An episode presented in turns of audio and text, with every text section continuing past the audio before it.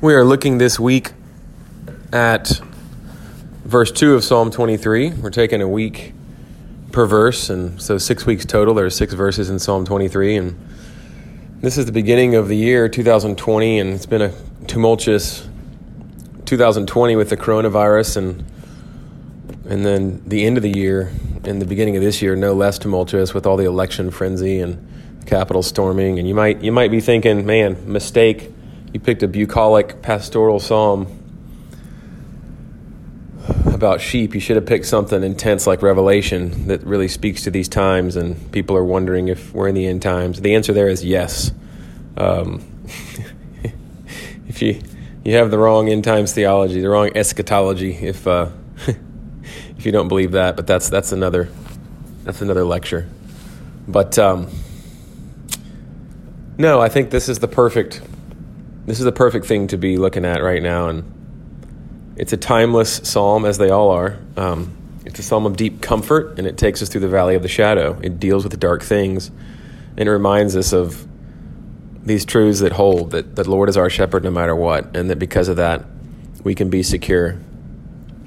And we are secure no matter what happens to us, no matter the vicissitudes of life. And, you know, I'm just hearing so much from so many Christians about we don't know what to believe, and that's true. The media, our our our news sources, the sources that we get our information from, we don't know what to believe anymore. And um, never is there a more, a more, important time to anchor into God's word and into uh, these sorts of truths that we get from a psalm like Psalm 23. Um, and this psalm, this verse, ex- excuse me, um, is, is is all about rest. God giving me not what I want, all the time, thank God, but what I need. And what I need is rest, and what I need is, is feeding and drink. And then, of course, in verse 3, it moves to even restoration and rescue. And so we'll get to that next week. But um, the verse is He makes me lie down in green pastures, He leads me beside still waters. And of course, that and every other verse after verse 1 flow from verse 1. It's a, it's a, a poem that's integral and that where one verse comes from the next um, follows from the next. And so this is this cascades out of verse 1 so i might as well just just recite that. The lord is my shepherd david starts the psalm by saying. The lord is my shepherd. I shall not want or i lack nothing. And out of that because he's my shepherd and i will lack nothing that i need what? He makes me lie down in green pastures he leads me beside still waters. So, first, let's look at, we're just going to take it bit by bit. It's the way we do it, nothing fancy. He makes me lie down in green pastures. He makes me, I'm just going to focus on that for a sec. He makes me rest. He gives me, again, like I said, what I need, but not always what I want. Um, as a sidestep from that, Ken Bailey points out that unlike with a dog, you cannot make a sheep lie down. It's only going to do so when it feels well fed and safe. So, makes me lie down can be somewhat misleading in um, if we think that the shepherd, you know, is pressing the sheep down and forcing him to do something. No, David says, "You you secure me, no matter what's going on in my life, because you're my shepherd.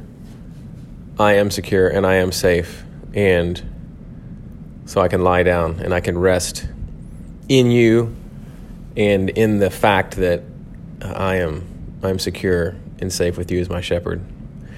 This sort of this sort of idea where David no matter what is surrounding him understands this and therefore is able to truly have a soul rest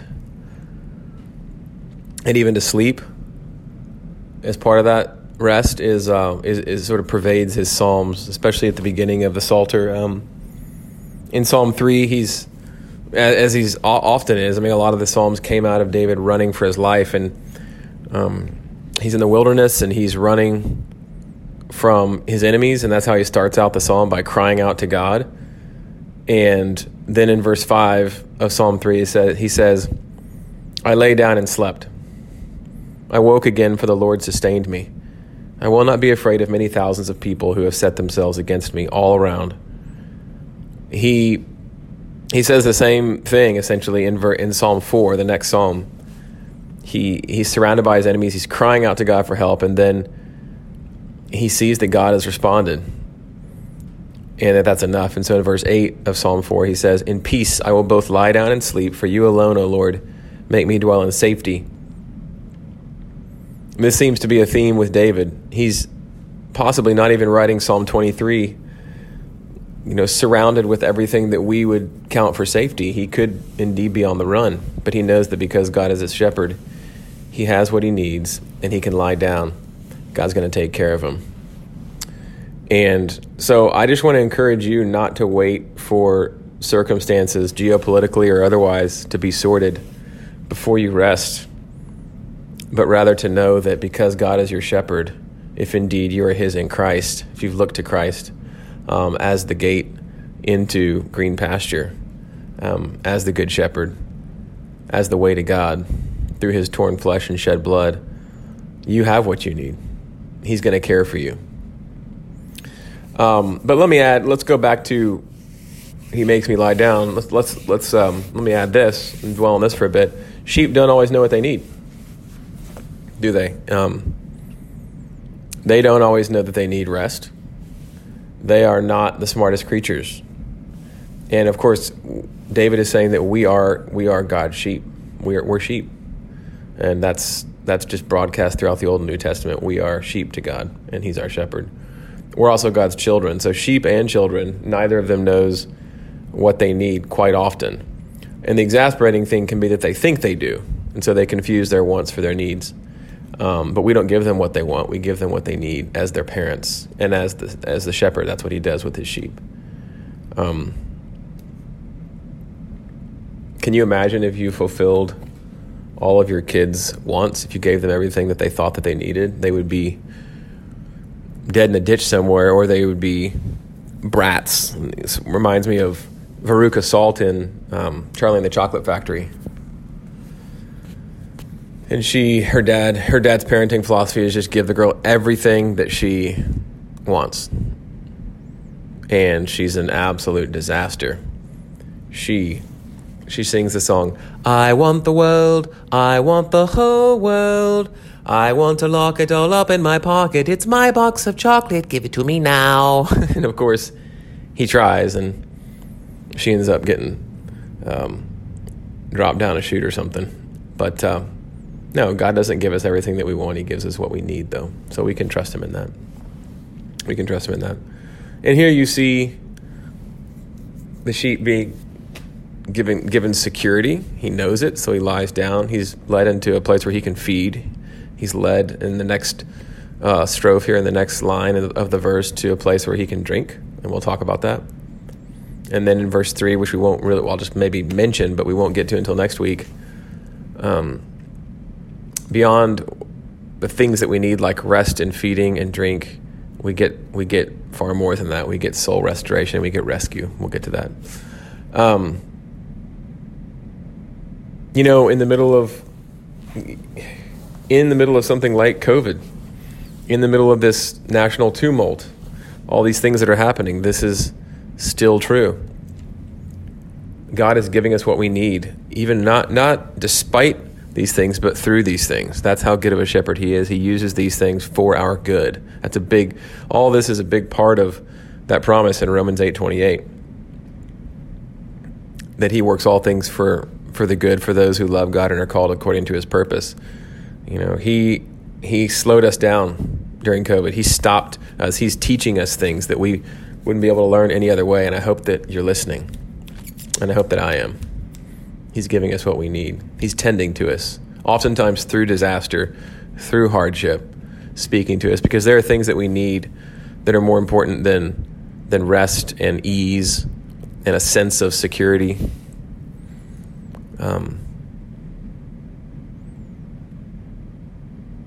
Jesus said, "I." In John four to his disciples, right? I have food that you know not of. It's to do the will of my Father think there are things that are more important than than physical bread. And as a church, we're fasting right now. We're reminded of that. Um, we don't live by bread alone, but by every word that proceeds from God's mouth, which is inscripturated from Scripture, which leads us to Jesus by His Holy Spirit. And Uh, in the Psalms, David says, Your word, O Lord, is better. Your love, O Lord, excuse me, is better than life. There are things that um, God's word and his love are, are, more important to us than life and indeed give us life. But back to um, back to sheep just not and children not knowing what often what they need and often God giving us those things through pain. I'm reminded of a story that Elisabeth Elliot told about being on a ranch and watching a rancher dunk his sheep in a vat of something that was protecting them from being eaten by insects as they were coated with this stuff and drenched in it. He would pull them out and set them on their four on their four hooves, and they would trot her off and um, be protected from being eaten alive by insects on the on the ranch. But they didn't know that, and as he would dunk them down into the vat, they thought they, he was drowning them. What it felt like with their limited knowledge. And there's an infinitely greater distance between God's knowledge and ours than there's between a, the knowledge of a rancher and a sheep or the knowledge of a parent and a, and a kid. And so they would bite, Elisabeth Elliot records that they would bite um, the rancher's hands and desperately try to, to wriggle free as the rancher would be doing something that was literally saving their lives but felt like death. And, and that's what God does with us. And so submitting to what he has us in the middle of and what he's teaching us. Instead of saying why is this happening lord? saying what can i learn from this? And i trust you. Um, and i'm not saying don't cry out. God you know J- david cries out. He cries out. He cries out. Psalm 3 psalm 4 he starts by crying out. But he ends up in this place even through the crying out where he knows that he's secure and he knows that he's taken care of. Even if he goes through death it's okay. Because god has been before us. He doesn't push us. He leads us. He goes before us even through death. Our God who has passed through death and has made of death a portal to life. Um, you know, and on that note, Jesus himself, the greater David, cried out on the cross. He who trusted God so much, he said, "My God, my God, why have you, why have you forsaken me?" So it's okay to cry out, but we need to know that God cares for us, and oftentimes we we get to that place in being honest with Him in prayer and crying out to Him. So he gives us what we need. He um, he will he leads. Let's move to the next. He makes me lie down in green pastures. He leads me beside still waters. The last part of the verse. You know something else that Ken Bailey taught me about sheep, of which I know very little, is that other than that they're a bit dumb and defenseless. They don't have horns. They don't have scales. They don't have stingers. Uh, we need a shepherd, you know. But he he he says that they will will not drink from moving water, even if it's shallow and safe. They won't do it. And so the shepherd knows this, and the shepherd leads them to still waters or quiet waters, or literally it means waters of rest. And what does this mean? It means that God nourishes us in ways that we can receive. He nourishes us in ways that we can that we can receive. And you know, the shepherd knows that the sheep's going to be fine if he if the sheep drinks from a moving stream that's shallow, but the sheep won't do it. The sheep needs to be by a quiet water, so that's exactly where the shepherd takes that sheep. And you know, the fact that God nourishes and nourishes us in ways that we can receive and speaks to us in ways that we can hear and understand it lay at the heart of that truth lay at the heart of the mystery of the incarnation of who God is. He came to live among us and to be a man and to speak in ways to us that we could understand, in the language that we could understand, in so many ways, right? Um, and he remains a man, the God man, the connection between us and the Father, the way that we know God and who God is. And he will remain that forever. And he he hasn't ceased being the kind of God who condescends to us and who gently speaks to us and communicates to us and takes care of us and, and nourishes us in ways that we can receive. That's the kind of God He is. So feel confident to cry out to Him, invite Him into everything, and know that He's He's going to give you not what you want necessarily, but what you need, um, which will lead eventually right out of these shadowlands and into the far green country that we're headed to. Um, in the new heavens and new earth when we see Him face to face it's eventually going to lead to to Him giving us things that explode and go so far beyond what we want, so far beyond what we can dream or imagine. But right now, He's interested in making us, um, in securing us and making us safe. And uh, hey, we we might have to die for our faith. I'm not saying I'm not I'm not preaching a health wealth gospel, but I'm preaching the Psalm 23 gospel. But uh, but in, a lot of times in those in the circumstances where He's giving us what we need and not what we want, He's He's making us who we need to be, making us like Jesus. Um,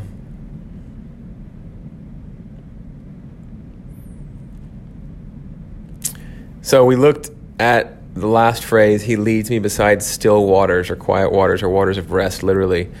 But, and I focused on that still waters part. Let me focus for a, a little bit on he leads me beside still waters. He leads me, the first part of that phrase. He leads me. And I've mentioned it earlier, but I alluded to it, but let me sit down in it for a second. This really speaks to the fact that where where we go, God goes first.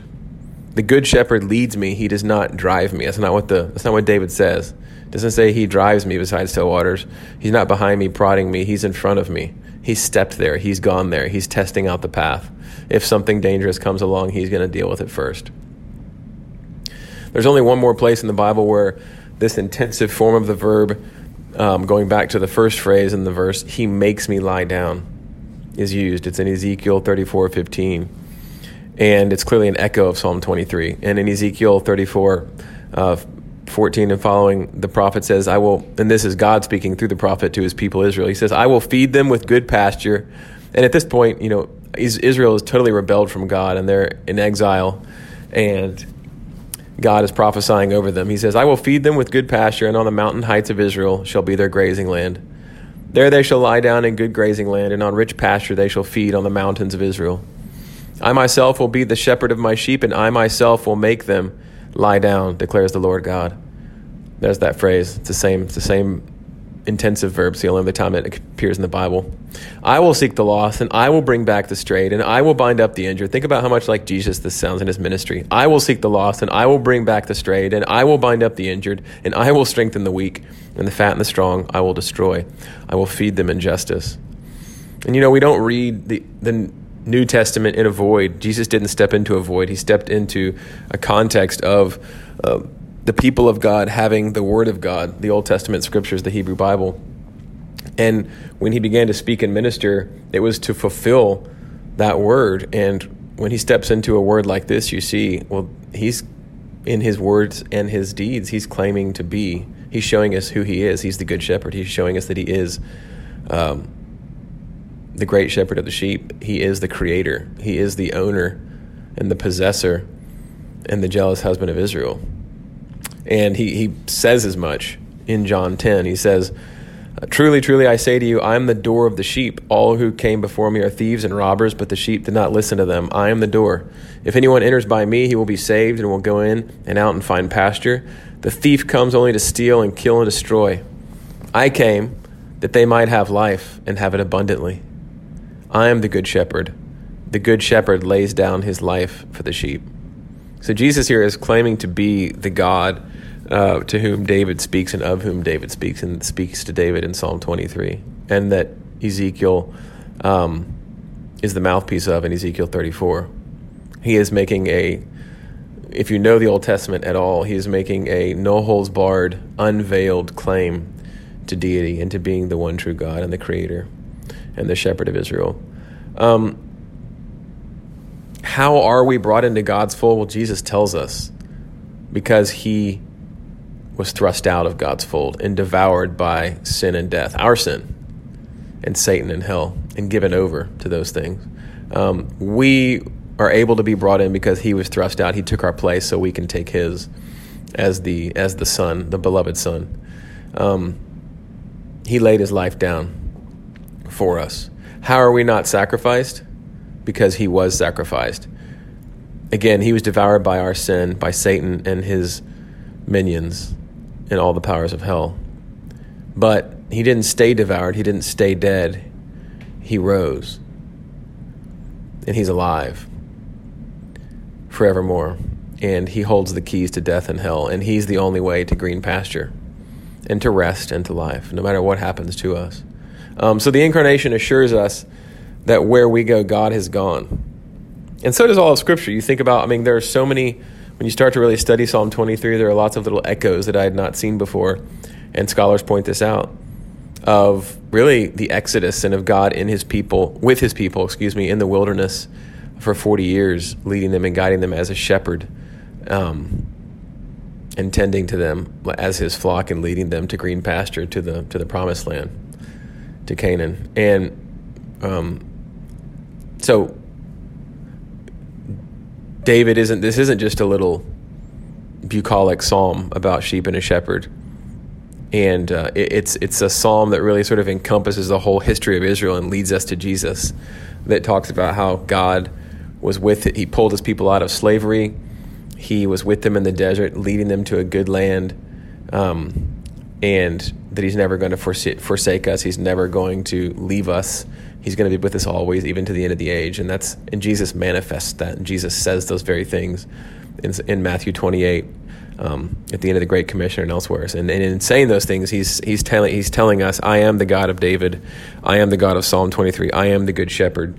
I am the God who took my people out of Egypt, parted the Red Sea, was with them for 40 years, sustaining them so that their their shoes didn't wear out, their clothes didn't wear out on their backs. They never got a new set of clothes, you know."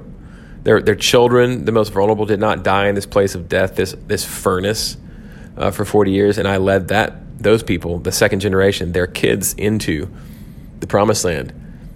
I didn't forsake them. I kept my word, even though they were rebellious. And that takes us to Jesus, and that takes us to the cross consummately. And it takes us through Jesus over death into life everlasting. Um,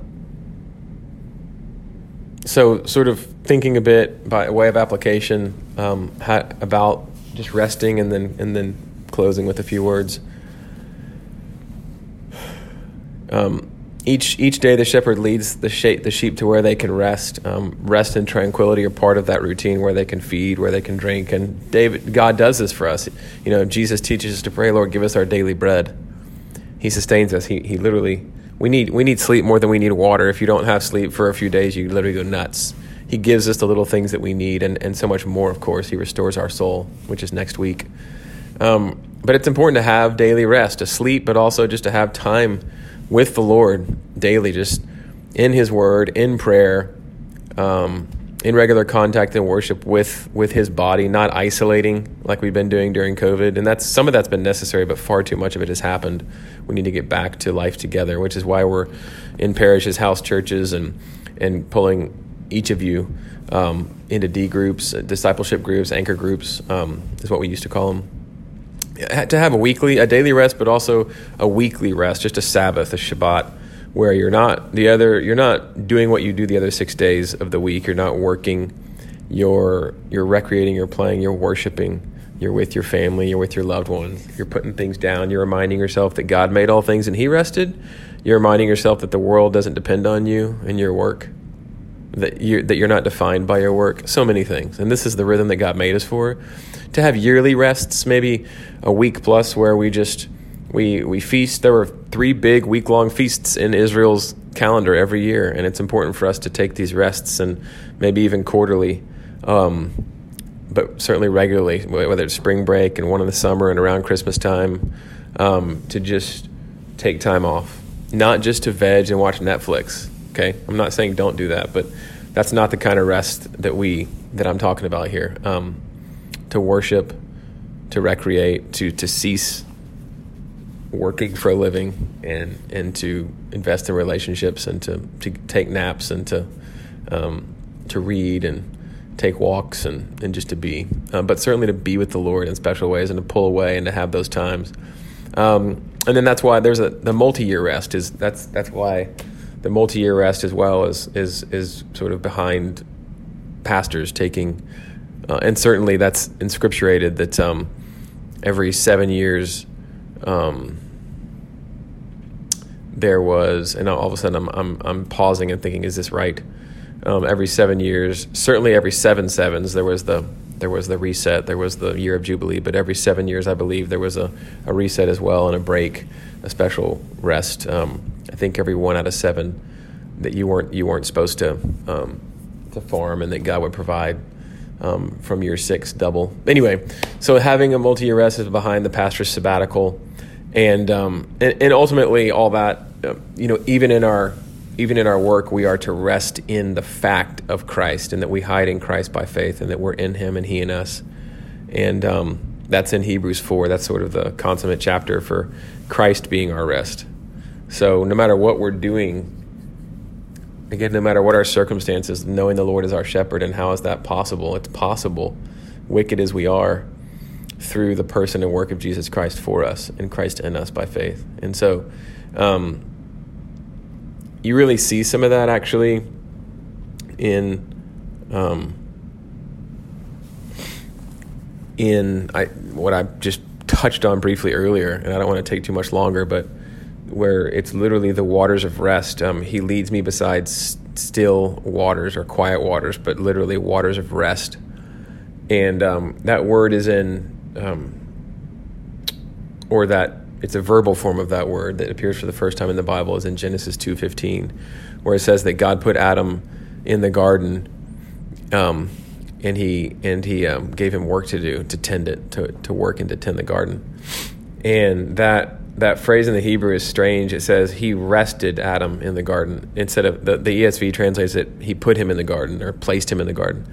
But the regular word for put isn't isn't used. It's he rested him in the garden. And I'm not sure what it means. I've, I've been for years curious about it, but I think one of the things that it could be telling us is that we were made, even in our work, to be in a state of resting in God. And of course, in Eden, there was no toil, there was no sweat, there was no anxiety, there was no boredom, um, there was no striving in the sinful sense. Um, work can be tiresome. You know, it leaves us drained, and this world leaves us drained. In Eden, you know, we, we weren't made for that.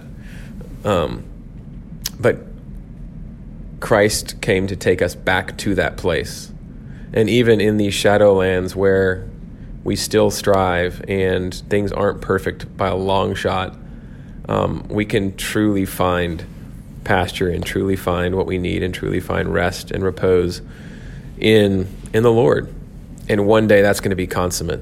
It's going to be perfected. And so there's a taste of that in um, here in the in, embedded in the psalm.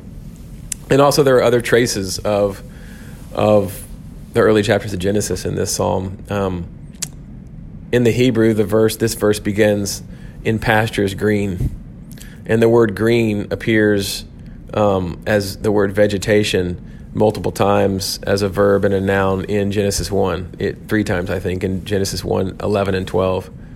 And um, it only appears one, one other time, and that's at the end of Deuteronomy, where Moses, that's the last thing he writes. And so I think one of the things that David is calling us back to, like I've said, is he's, he's not, he's saying this isn't just a psalm like I've saying, like I've been saying about a sheep following a shepherd around and having his little needs taken care of. This is this is a psalm whose scope is as big as creation. This is um, this one who's my shepherd is also the one who made all things, and he is tending to me through this cursed creation that's been broken. And even though I've I'm the one who brought that curse about, and the brokenness is in me, he's delivering me from that as the great shepherd who lays his life down for the sheep, and he's taking me somewhere. He's taking me through the gray, gray, um, the gray rain curtain of the world into a far green country under a swift sunrise. He is taking me to a table. That's where David ends this psalm, right? He's taking me to a table where I can feast and I will be with him and I'll see him and I'll become like him as I see him face to face. And it's going to be a new heavens and a new earth. And he's going to wipe away every tear and there's going to be no more cancer. There's going to be no more death, no more sickness, no more pain, no more ennui, no more striving, but a resting and a playing and a good work without a curse, and no more evil. And I won't be able to sin anymore. And I'll, we'll be with Him face to face together, and it'll be all of our wildest dreams, right? And, and so much more, far beyond what we can ask or imagine.